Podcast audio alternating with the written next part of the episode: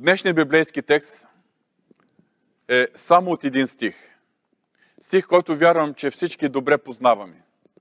Но за днешния ден той е по-актуален от всякога.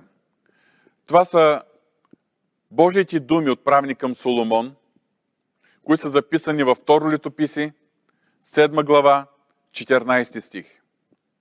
И ако народът ми, който се нарича с моето име, се смири и се помоли, и потърси лицето ми, и се върне от нечестивите си пътища, тогава ще послушам от небето, ще простя греха му и ще изцеля земята му. Господи Боже, този ден ние се изправяме пред Тебе, обединени в молитва. Не само вярващите от нашата църква, не само вярващите от нашия град.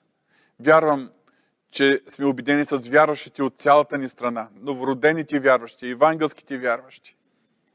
Господи, но заедно с това разбирам, че на много страни по света днешния ден също е обявен за ден на пост и молитва. Така че ние се обединяваме с това множество на Твоите светии по земята тази сутрин, за да искаме милост от Тебе. Господи, моля Те, когато ще размишляваме върху Твоето Слово, което цели да ни мотивира за предстоящата молитва. Твоето помазание да бъде върху нас. Наистина да имаме Твоята божествена мотивация, да имаме това пророческо послание, което да ни обединява, което да ни подтиква към молитва. Дай този товар в сърцата ни. Молим Ти в името на Исус. Амин.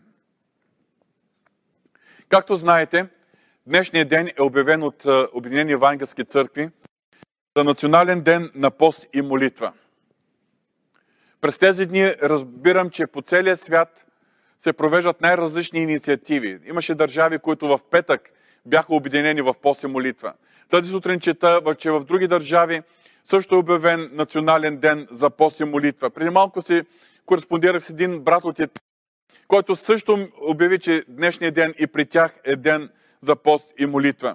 Така че ние всички заедно, това не е ли невероятно? Вярващи от различни деноминации, вярващи от различни църкви, вярващи от различни държави, всички заедно днеска се обединяваме пред Бога в молитва, в едно единство. И то с една единствена цел да молим Бог за Неговата милост. За Неговата милост над самите нас и над семействата ни. За Неговата милост над градовете и селата, в които живеем. За Неговата милост за страната и за всичките останали народи. Знаете, в момента Европа е особено засегната, особено Италия и Испания. Да, и ние се молим за Неговата милост за цялото човечество. И аз вярвам, че тъй като е, целият Божий народ се мобилизира в молитва, надига се в молитва. Вярвам, че нашият вик ще достигне до Бога. Вярвам, че тази обединена молитва ще достигне до Божия благодатен престол. И Той ще се смили за нас. Нека да ви посоча няколко библейски стиха. Яков 5 глава 16 стих. Яков ни каза, голяма сила има усърдната молитва на праведни, на един праведен човек. Добре, ами ако двама от нас се съгласим на земята, какво ще ни бъде?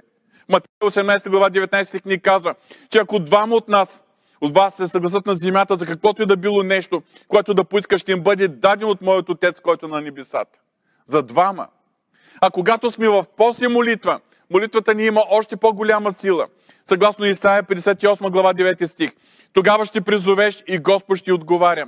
Ще извикаш и Той ще рече ето ми.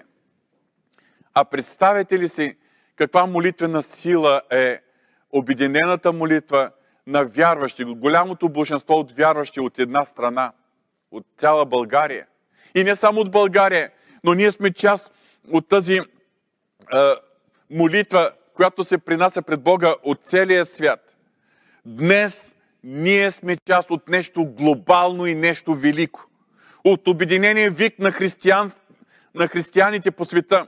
От вика на Христовата ни вяста към Бога. За милост над отделните държави, над цялото човечество, за прекратяване на тази пандемия и за изцеление на земите ни. Точно в настоящия момент, точно в времена като това, Църквата Христова е призована да стои на пролома, да стои и да се моли, да ходатайства за народа си. Нека най-напред да видим какво ни разкрива Божието Слово по този въпрос. Нека да си припомним, че в историята е имало и други периоди, когато на земята е имало мор, епидемии, язви. В Стария завет са описани доста такива случаи. Ние няма да разглеждаме днес всичките, няма да можем да правим пълен преглед на всичко, което Божието Слово говори по този въпрос. Но нека се припомним няколко важни и ключови моменти от Стария завет най-напред. Първата история, която искам да ви припомня, е свързана с изхода на израелтяните от египетската земя. Това е било време, когато фараона е закоравяла сърцето си и не е искал да пусне Божият народ да бъде освободен. Тогава Бог е изпращал най-различни язви. В някои от тях самия фараон е молил Моисей да се моли и Моисей се е молил и язвите са представяли. Обаче нека се припомним последната. В онази нощ, нощта, когато ангелът погубител е преминавал от дом на дом в цялата египетска земя. И тогава във, всяк, във всеки дом е имало смърт на първороден, но само домовете, които са били под покритието на кръвта на пасхалното агне, са били защитени. Домовете на Божия народ, заради кръвта на пасхалното агне. Пасхалното агне е преобраз на Исус Христос. Апостол Павел пише в 1 Коринтини 5 глава 7 стих, защото и Христос, нашата Пасха, беше заклан за нас. Скъпи брати и сестри, днес ние, повярвалите, новородените, сме под покритието на Христовата кръв. Ние сме под покритието на, пасхално, на кръвта на пасхалното агне. И това е основанието да вярваме, че сме в Божията защита. А Божията защита е непробиваема.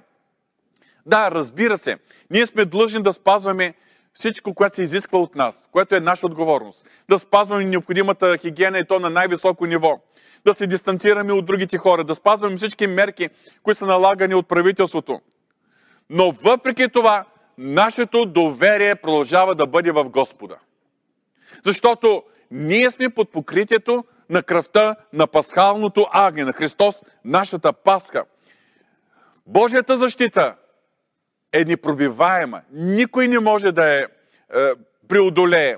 Нека си припомним един, само един от множеството, от хилядите библейски текстове, които могат да бъдат в основа на, като основа на нашата вяра. Само няколко думи от Псалом 91, от 5 до 7 стих. Няма да се боиш от нощен страх, от стрелата, която лети денем, от мор, който идва в тъмнината, от погибел, която опустошава сред пладни. Хиляди ще падат от страната ти и 10 хиляди до десницата ти, но при тебе няма да се приближи. По-надолу съвсем ясно каза, няма да се доближи язва душата ти. Защо? Защото ние сме в Божията защита, ако живеем и пребъдваме в, под сянката на всемогъщия. Естествено е, че ние сме безсмъртни на тази земя по един или друг начин Господ ще ни привика при себе си. И ако Бог привика някой по този начин, това си е изцяло Негова работа. Ние трябва да бъдем готови. Но докато според плана на Бога все още не ни е дошло времето да отидем при Него, ние сме в пълната защита на Бога. Нека си припомним още няколко истории от Стария Завет. Израелтяните току-що са изведени от египетската земя, намират се в подножието на планината Синай. Моисей е там някъде горе, гледаш Божията слава, съзерцаваш Божието величие, а долу израелският народ решава да се покланя по свой начин и си прави едно златно теле. Тогава Бог е бил изключително много разгневен израелтяните. Ние четем в Изход 32 глава 9 и 10 стих следните думи. Господ каза още на Моисей, видях този народ и ето твърдоглав народ, така сега ми остави там не гневът ми против тях и да ги изтребя, а от тебе ще направя велик народ. Тук нямаме реализиран случай на язва или мор. Но Господ е споделил своето мнение, своето решение на Моисей. И Божието решение е било Бог да осъди израелския народ, който току-що е изведен от египетската земя. И от Моисей да въздигне един нов народ. Но ние виждаме в този момент Моисей да застава на пролома.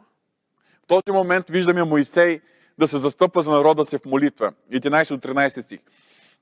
Господи, защо пламва гневът ти против народа ти, който се е извел от египетската земя с голяма сила и мощна ръка? Защо да говорят египтяните? За зло ги изведе, за да ги измори в планините и да ги стреби по лицето на земята. И по-надолу. Спомни си за слугите си, за Авраам, Исак, Израил, на които си се клял в себе си, като си им казал, ще размножа потомството ти като небесните звезди и тази цялата земя, за която говорих, ще дам на потомството ти и те ще наследят за винаги. Вижте, Моисей застана пред Бога, като припомня не само заветните му обещания, но той се застъпва за честа на Бога. Защо да говорят египтяните? Защо да говорят тези, които са те, не те познават, че ти си изтребил народа си? Заради честа на Твоето име, заради светостта на Твоето име.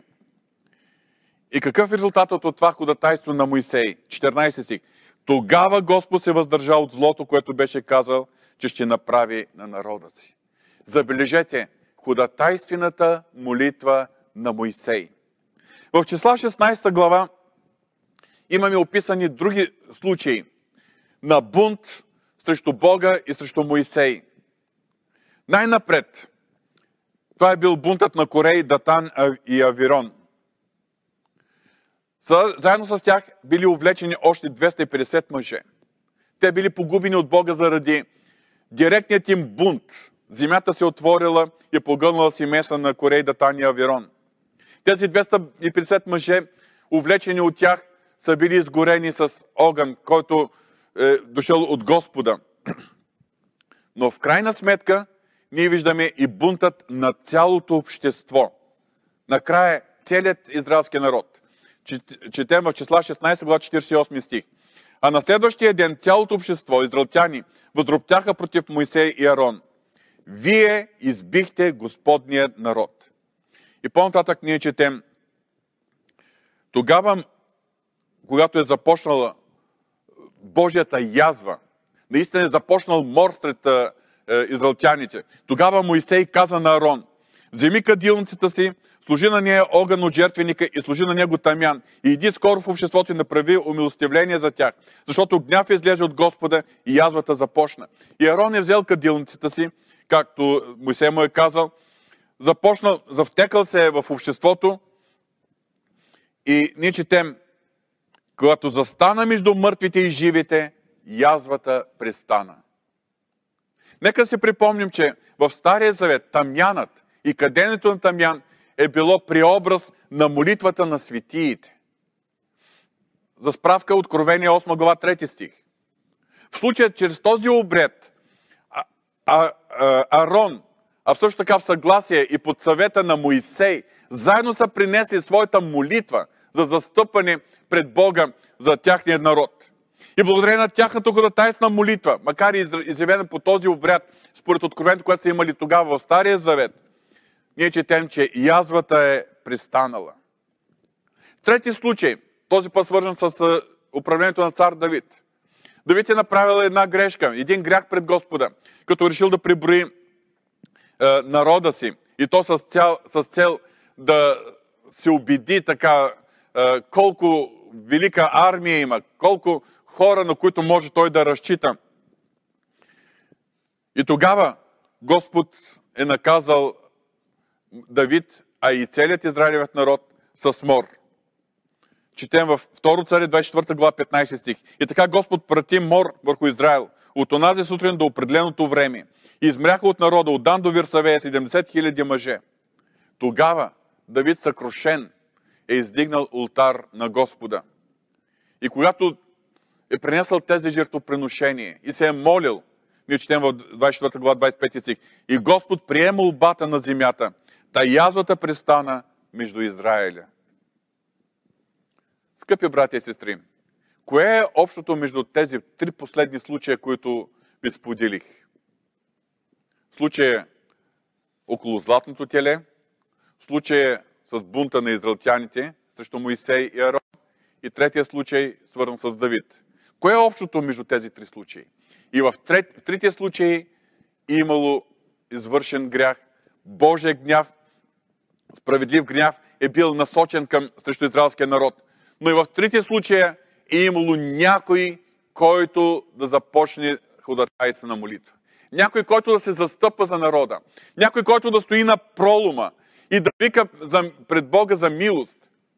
И в третия случай, благодарение на тази Божия милост, Бог прекратява язвата. Бог дава, изявява своята милост.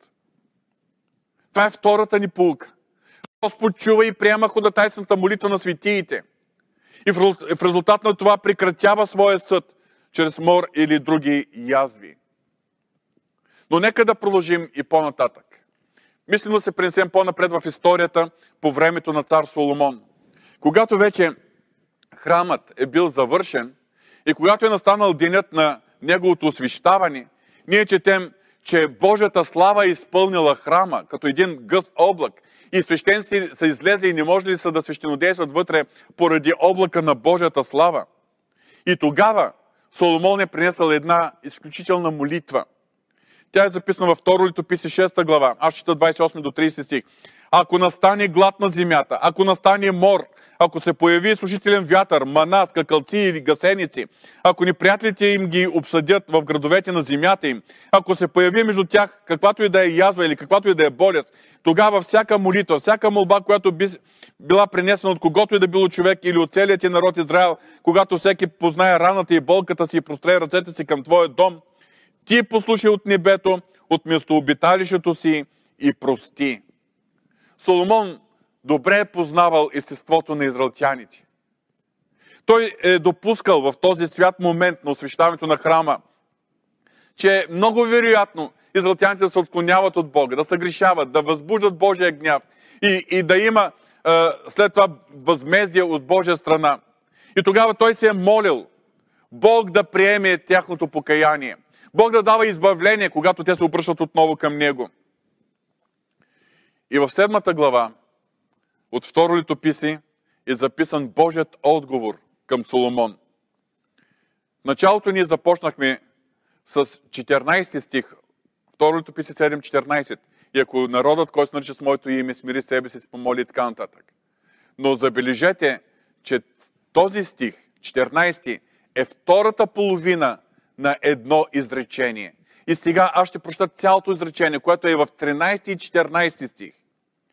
Ако заключи небето да не вали дъжд, или ако заповядам на скакалците да изпоедат земята, или ако изпратя мор между народите си, и народът ми, който се нарича с моето име, се смири и се помоли, и потърси лицето ми, и се отвърне от нечестивите си пътища, тогава ще послушам от небето, ще простя греха му и ще изцеля земята му.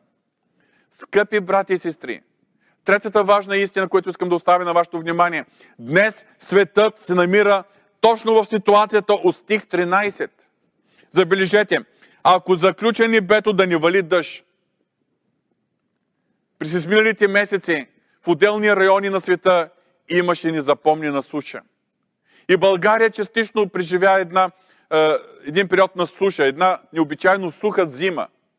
Вие знаете за проблемите с водоснабдяването на редица места в страната. Но спомняте ли си пожарите в Австралия, причинени поради горещи температури и продължителната опустошителна суша? И не само в Австралия, но и на други места. Ако заключи небето да не вали дъжд, това се случва в отделни части на света точно в настоящия момент. Второ, ако заповядам скакалци да изповедат земята, от началото на тази година в големи области на Западна Азия и Северна Африка са поразени от напас от скакалци. Само преди няколко седмици аз ви показах едно любителско видео за на тази напас от скакалци в Саудитска Арабия. Но се оказва, че тази напас е в много страни в този регион на света.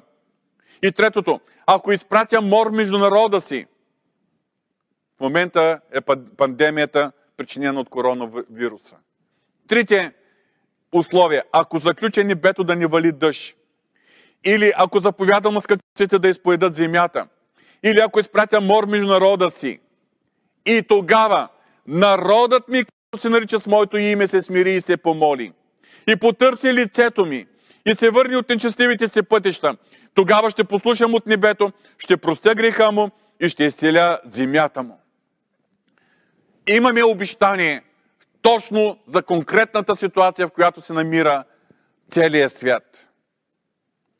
Искам да продължа и по-нататък с молитвата на цар Юсафат, записана във второ литописи 20 глава. Когато Юдовото царство, начало с цар Юсафат, било изправено пред една голяма опасност, военна опасност, пред обединената армия на войските на моавците, амонците, някои от амонците. Днес ние не сме в физическа война, но както много от световните лидери подчертаха, ние се намираме в бактериологична война с невидим противник. И тогава във второ литописи, в 20 глава, 3 стих и 4 четем, а Йосафат се оплаши и се предаде да търси Господа и прогласи пост по цяла Юдея. Четвърти стих. И юдеите се събраха, за да искат помощ от Господа. Дори всички юдейски градове дойдоха да търсят Господа. В 13 стих. И цяла Юдея стоеше пред Господа с домовете си, жените си и синовете си. Днес ние се намираме пак в едно такова изпитание, пред едно такова предизвикателство, бактериологична война, голяма и незапомнена опасност от близките десетилетия. Единственото правилно нещо, което направил цар Йосафат е целият народ да застане в пост и молитва. Единственото правилно нещо, което може да направят народите по света е да застанат пред Бога с покаяние и смирение, пред Бога да застанат в молитва. Но тъй като на народите са се отдалечили от Господа, отвърнали са лицето, то ние църквата сме тези, които изпълняваме точно това. Да застанем пред Господа в ходатайствена молитва, застъпническа молитва, да искаме милост от Господа, както за себе си, така и за народите си. И тук в второто писи, 20 глава, от 5 стих надолу, е описана тази невероятна молитва на цар Юсафат. Йосафат застана сред събраните юдеи и иерусалимци в Господния дом пред новия двор и каза Господи Боже на бащите ни, не си ли ти Бог на небето и не си ли ти владетел на всички цар, царства на народите и не е ли твоята, в твоята ръка сила и могъщество, така че никой да, мож, да не може да устои против тебе. Това е първото нещо, което той прави, е да възвеличава Господ, да изявява Неговото величие, да прославя Неговата божественост.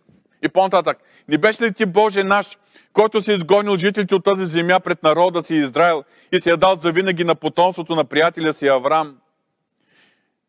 Отново основание, завета, обещанията на и те се заселиха в нея и ти построиха светилище в нея за Твоето име, като казаха, ако ни връхлети зло, меч, възмездие, мор или глад, ние ще станем пред този дом пред Тебе, защото в Твоето, Твоето име е в този дом.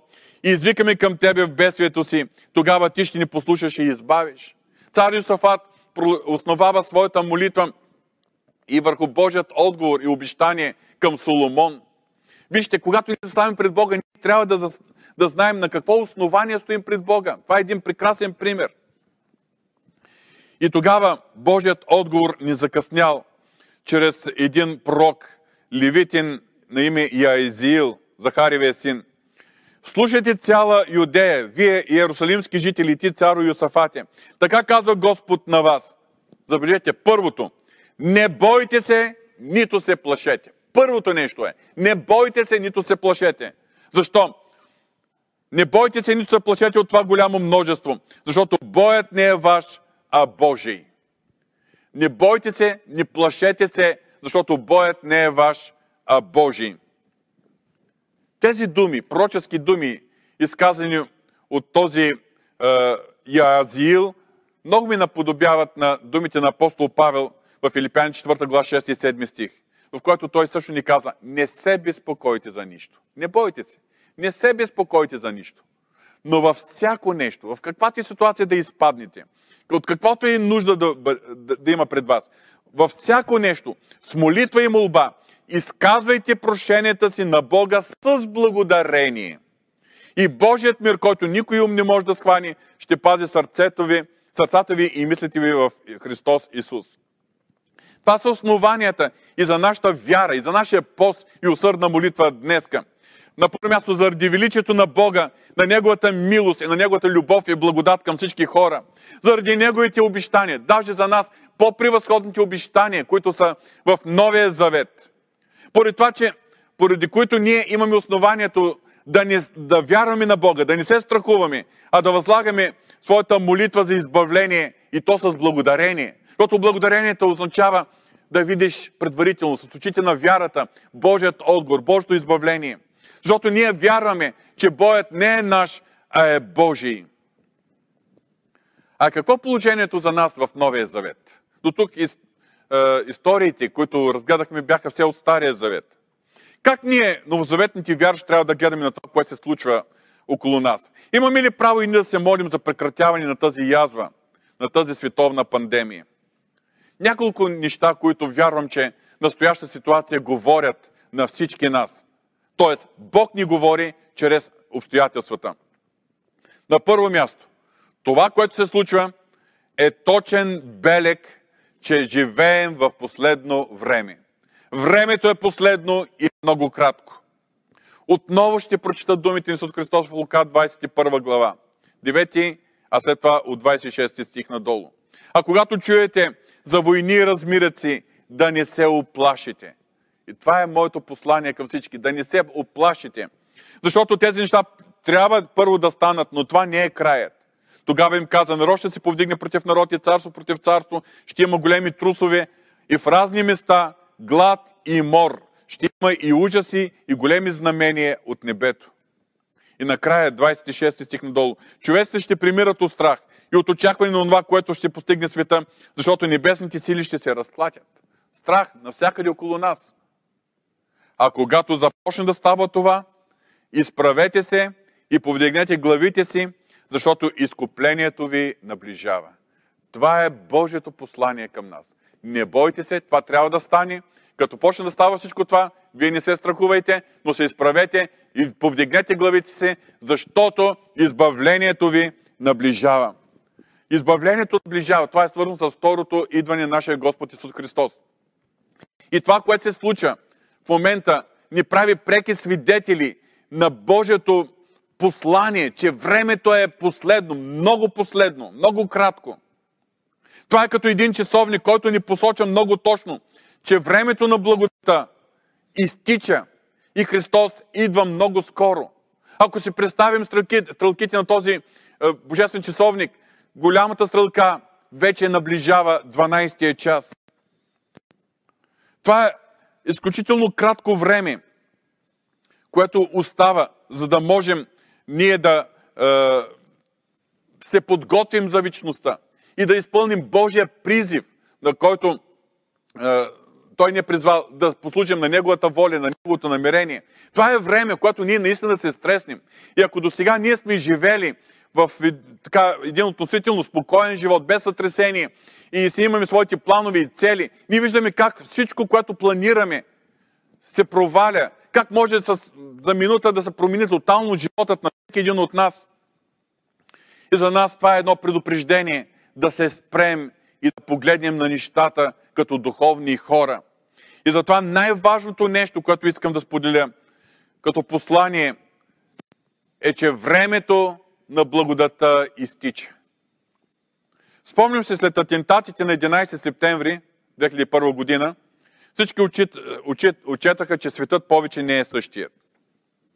Обеден съм, а както вече почнах се чуват подобни гласове, и че след тази пандемия и последвалата економическа криза, която се очаква, светът повече няма да бъде същият. Аз вярвам, че тази пандемия е поредното, но не знае дали няма да е и последното предупреждение към нас хората, че ни остава съвсем кратко време. Един кратък прозорец на благодат и благовремие. Едно кратко време за покаяние на вярващите и за покаяние на невярващите. Почертавам, покаяние на вярващи и покаяние на невярващи. Защо започвам с покаяние на вярващите? Това е кратко време, в което ние, вярващите, ще имаме възможност все още да застанем пред Бога в смирение и покаяние. Да застанем, за да преосмислим своето християнство, своите приоритети, да оставим всички свои грехове и греховни зависимости или компромиси, всички свои пътища и планове, които не са угодни на Бога, да изоставим веднъж за винаги лекото, повърхностното християнство. Или това християнство, което е свързано само с това, Господи, имам нужда, дай. Господи, един ден вземи във вечността. Което е, не е свързано с истинско посвещение на Бога и ходене с Господа. В книгата на пророк Йоил, 2 глава, ние четем също как Бог приканва своя народ за смирение и покаяние, за да бъде избавен от бедствията, които тогава са го сполетяли. Но аз вярвам, че тези думи от книгата на пророк Йоил, които ще прочета, се отнасят за всички нас, защото времето е последно. Не толкова заради бедствието, а заради това, че ние трябва да бъдем изправни пред Господа. Йоил 2 глава, 12-14 стих. Но казва Господ, даже сега се обърнете към мене с цялото си сърце, с пост, пласт, плач и ридание. И разкъсайте сърцето си, а не дрехите си. И се обърнете към Господа вашия Бог, защото е милостив и щедър. Дълго търпелив и много милостив и се разкаива за злото. Кой знае дали той няма да се върне и да се разкае, да остави благословение след себе си. Нека да си припомним, че Исус Христос идва много скоро, но Той идва за да вземе своята невяста, защото там на небето ще бъде подготвена сватбината вечеря, сватбата на агнето. Но Той ще дойде за да вземе една невяста, която е славна, без петно или бръчка или друго такова нещо, но да бъде, но която е свята и непорочна. Скъпи брати и сестри, скъпи приятели, ако в нашия живот има петна, ако нашия живот не е изправен пред Господа, Господ ни дава още един шанс, още едно време на милост, за да можем да, да застанем сериозно пред Господа и да изпитаме себе си, да изпитаме живота си, мотивите си, плановете си, всичко, което ние сме, да го изпитаме, за да се приближим до Господа, да отхвърлим всичко, което ни отделя от Него и да се хванем здраво за Него. Нека да припомним, че църквата е до толкова свята, доколкото всеки един от нас е свят. Ти и аз, ние сме църквата. Христос ще дойде само за една чиста и свята църква. Ако аз не съм чист и свят, аз няма да бъда част от неговата невяста. Трябва да сме наясно. Трябва да сме абсолютно убедени, че Христос няма да прави компромис. Ти си ми симпатичен за това, въпреки греховността ти, айде, елава вечността с мен. Няма такова нещо. В Божието царство няма да влезе никаква нечистота. Затова, скъпи брати и сестри, обръщам се към себе си на първо място. Обръщам се към всеки един от нас. Сега е благоприятното време. Бог ни дава още един шанс да изпитаме живота си, да се смирим пред Него, да застанем пред Него в покаяние и да бъдем част от тази невяста, която е славна, без петно или бръчка или друго такова нещо, която е свята и непорочна. Това е време, когато ние да прегледаме своите взаимоотношения с Бога. Как е първата ни любов? Нека да си припомним думите на Исус Христос към Ефеската църква в Откровение 2, а след това ще премине в 3 глава. Но имам това против тебе, че си оставил първата си любов. Еми към Сърдитската църква. Църква, знае твоите дела, че не име си жив, но си мъртъв. Ами към Лаудикийската църква, така понеже си хладък, нито горещ, нито студен, ще ти изплюя от устата си. Има ли между нас вярващи, които са водят християнство тип Ефес, или християнство тип Сардис, или християнство тип Лаудикия? Това е много опасно, скъпи брати и сестри. Говоря го за себе си, говоря го и за всички вас. И затова и в трите случаи, в трите църкви, Исус Христос е категоричен в своето послание за Ефеската църква. И така спомни си откъде си паднал и се покай. За Сърдиската църква. Затова помни как си приел и си чул и го опази и се покай. За Лаудикийската църква. Затова бъди ревностен да се покаеш. Скъпи брати и сестри, говоря за вярващи. Ние сме първите, които се нуждаем от покаяние. Ние сме първите, които имаме нужда да се смирим. Имаме нужда да застанем пред Бога, да изпитваме себе си, да изпитаме мотивите си, да изпитаме сърцата си, плановете си, целите си, да изпитаме ревността си, да изпитаме приоритетите си. Ние сме първите, които се нуждаем от това покаяние. Покаяние, което, чиято цел е да ни, ни върне обратно в близостта за Бога, в първата ревност, в първата любов, в първата чистота, в първата святост. Това е когато ние, вярващи, сме готови и стоим в покаяние, и Бог действа и очиства църквата си, тогава Божия дух почва да действа. Това е съживление, скъпи брати и сестри. И когато има покаяние на вярващи, резултатът е, че след това има покаяние на невярващи. Защото вярващите, които преминат през покаянието, вярващите, които е, изправят живота си пред Господа, вярващите, които се изпълват с нова сила, с нова ревност, с нов ентусиазъм, и, и мотивация да служат на Бога. Тези вярващи след това са мотивирани да благовестват. Те водят души до Христос. Те се изпълнят с сила. И тогава покаянието на вярващите води до покаяние на вярващите. Искаме ли съживление? Господ ни дава този прозорец от време. Това благоприятно време, в което ние да застанем на първо място за себе си и за своето духовно състояние, за да можем да бъдем църквата, която Христос очаква и която Той ще вземе за да можем, освен това, за краткото време, което ни остава, да бъдем Неговите посланици на тази земя и да, отидем пред нашите близки, пред нашите съседи, пред нашите колеги, пред хората, с които се срещаме и да им занесем това послание, което се намира в Деяните на апостолите 17 глава от 30 стих надолу. А Бог, без да държи сметка за, времена, за времената на невежеството, сега заповядва на всички човеци навсякъде да се покаят. Защото е назначил ден, когато ще съди света, че справедлив, справедливо чрез човека, който е определил за това, за което е дал уверение на всички, като го е възкресил от мъртвите. Ако ние схванем пророчески този момент, в който се намираме, ние ще разберем, че на първо място Бог показа милост към нас, за да се изправим, за да се осъзнаем и да застанем сериозно пред Него моля ви за винаги да заставим лекото християнство. Да застанем пред Бога и да го следваме, носейки кръста си и отричайки се от себе си. И да живеем за Него и за Неговите цели. И съответно да, да бъдем готови да носим благовестието навсякъде, докъдето можем да достигнем. А какво да кажем за тази пандемия? Тя е причината за този пост и молитва. Ние имаме не само правото, ние имаме задължението да се молим пред Бога за милост и за прекратяване на тази пандемия. Чух такива реплики през изминалите дни, включително и в социалните мрежи, така прочетах реплики от рода. Еми, то така си е писано. Трябва да стане. Или няма защо да се молим. Или ще се молим само за вярващите. За невярващите просто така им. Това трябва да се случи. Това, така може да разсъждава само човек, който ни осъзнава и ни разбира нашата отговорност и мисия, която ни е поставена от Бога. Че ние сме царство от свещеници. Ние сме царство от свещеници. Каква е ролята на свещеника? На първо място – Свещеника е този, който служи на Бога, като принася духовни жертви.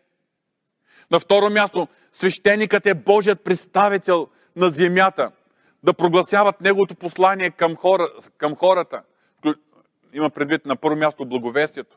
Но освен това, на трето място, свещеникът е представителят на хората пред Бога, за да се застъпват за хората, за да се застъпват за народа си и да иска Божията милост и Божието благословение – докато ние, вярващите, докато църквата е все още на земята, ние сме това царство свещеници. Ние сме тези, които сме призовани да бъдем молители и ходатаи пред Бога за хората от нашето семейство и нашето обкръжение, за нашите градове и села, за народа ни, за Европа, за цялото човечество. Да, скоро ще настъпи денят, когато Исус Христос ще дойде втори път на земята. Тогава спасените ще бъдем грабнати, ще бъдем завинаги при Него. Тогава на земята ще настане нали, истинският Божий съд.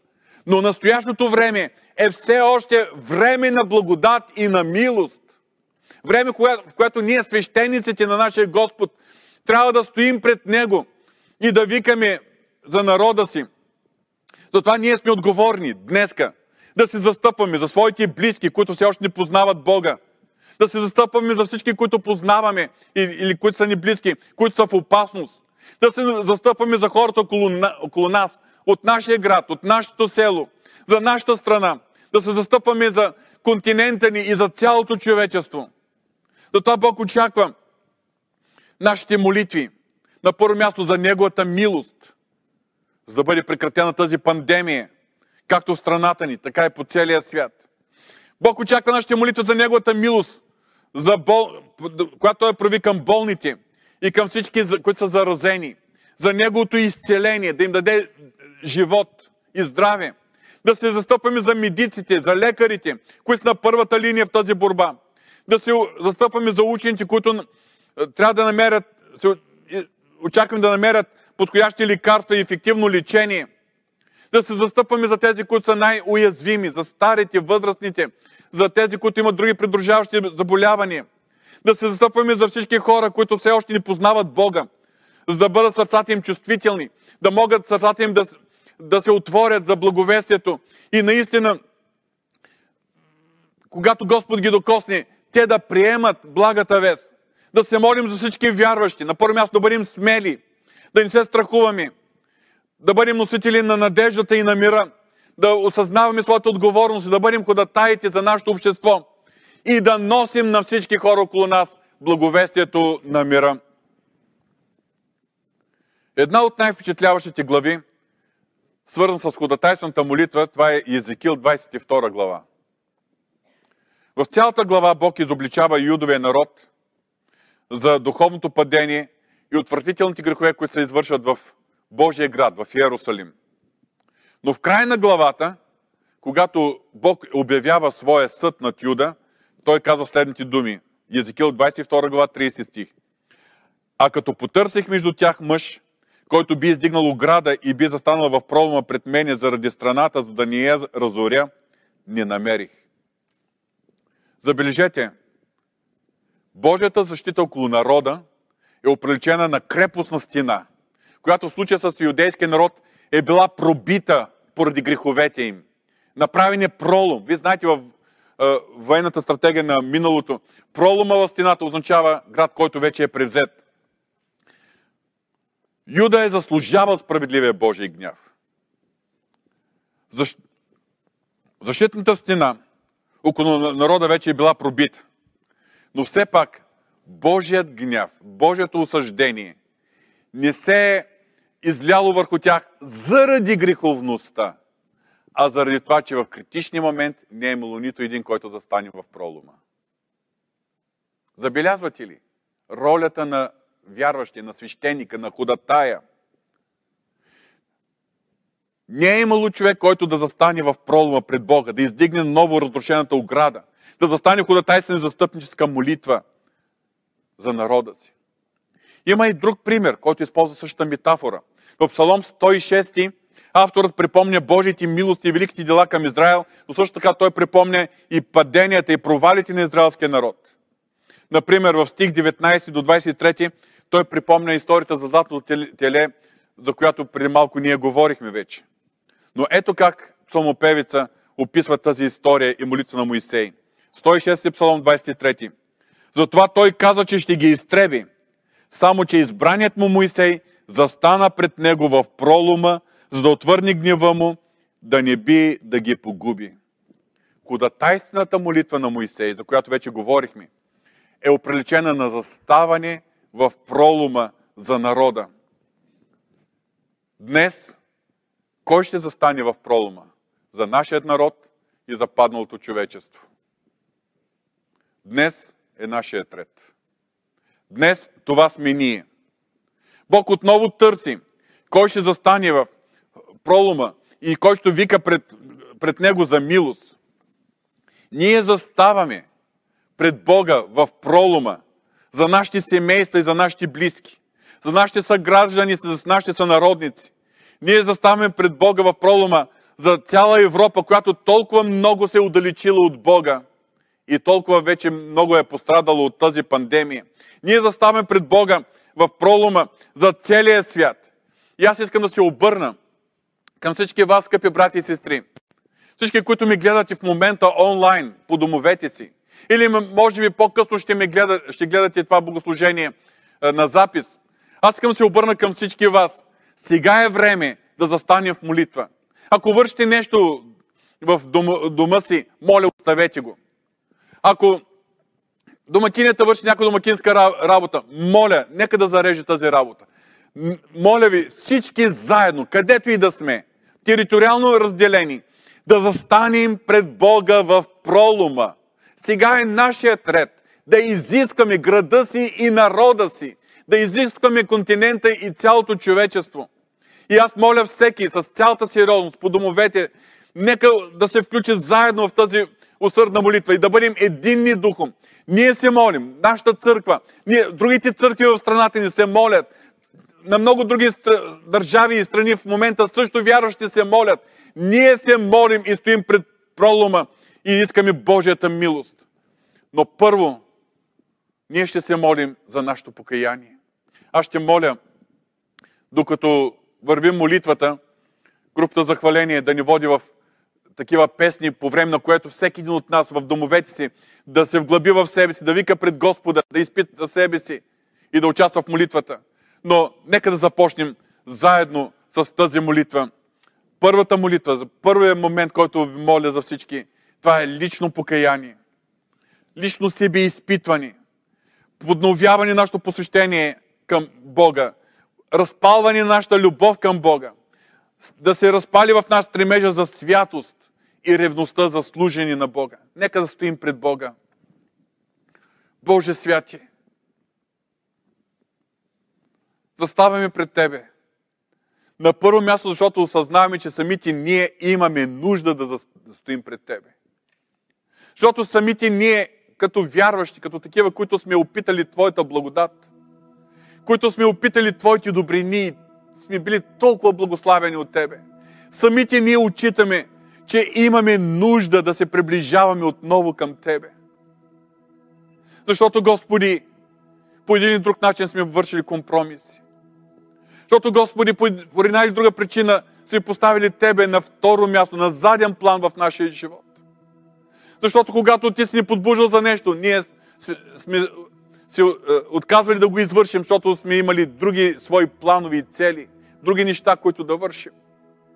Защото, Господи, имало е толкова случаи, в когато ние не сме Ти били верни. Ние заставим пред Тебе в покаяние, защото много често губим или вече сме изгубили първата си любов. Защото може би изпадем в състоянието на, на Лаудикийската църква, нито топъл, нито студен, или на Сардитската църква, на име си жив, но си мъртъв. Господи, молим Те в този момент, бъди милостив на първо място към самите нас. Ние Те молим, бъди милостив на първо място към самите нас, за това, че ние не сме били в тази ревност, посвещение, в тази чистота и святост, която Ти очакваш от нас. Молим Те, Господи, помогни ни в този момент на вглъбяване, момент на себе изпитване. Помогни ни, Господи, да видим себе си по начина, по който Ти ни виждаш. Осъзнавайки, че Ти ни даваш отново този прозорец на благодат и на милост. Това кратко, благоприятно време, което ние да застоим пред Тебе и да изправяме живота си пред Тебе.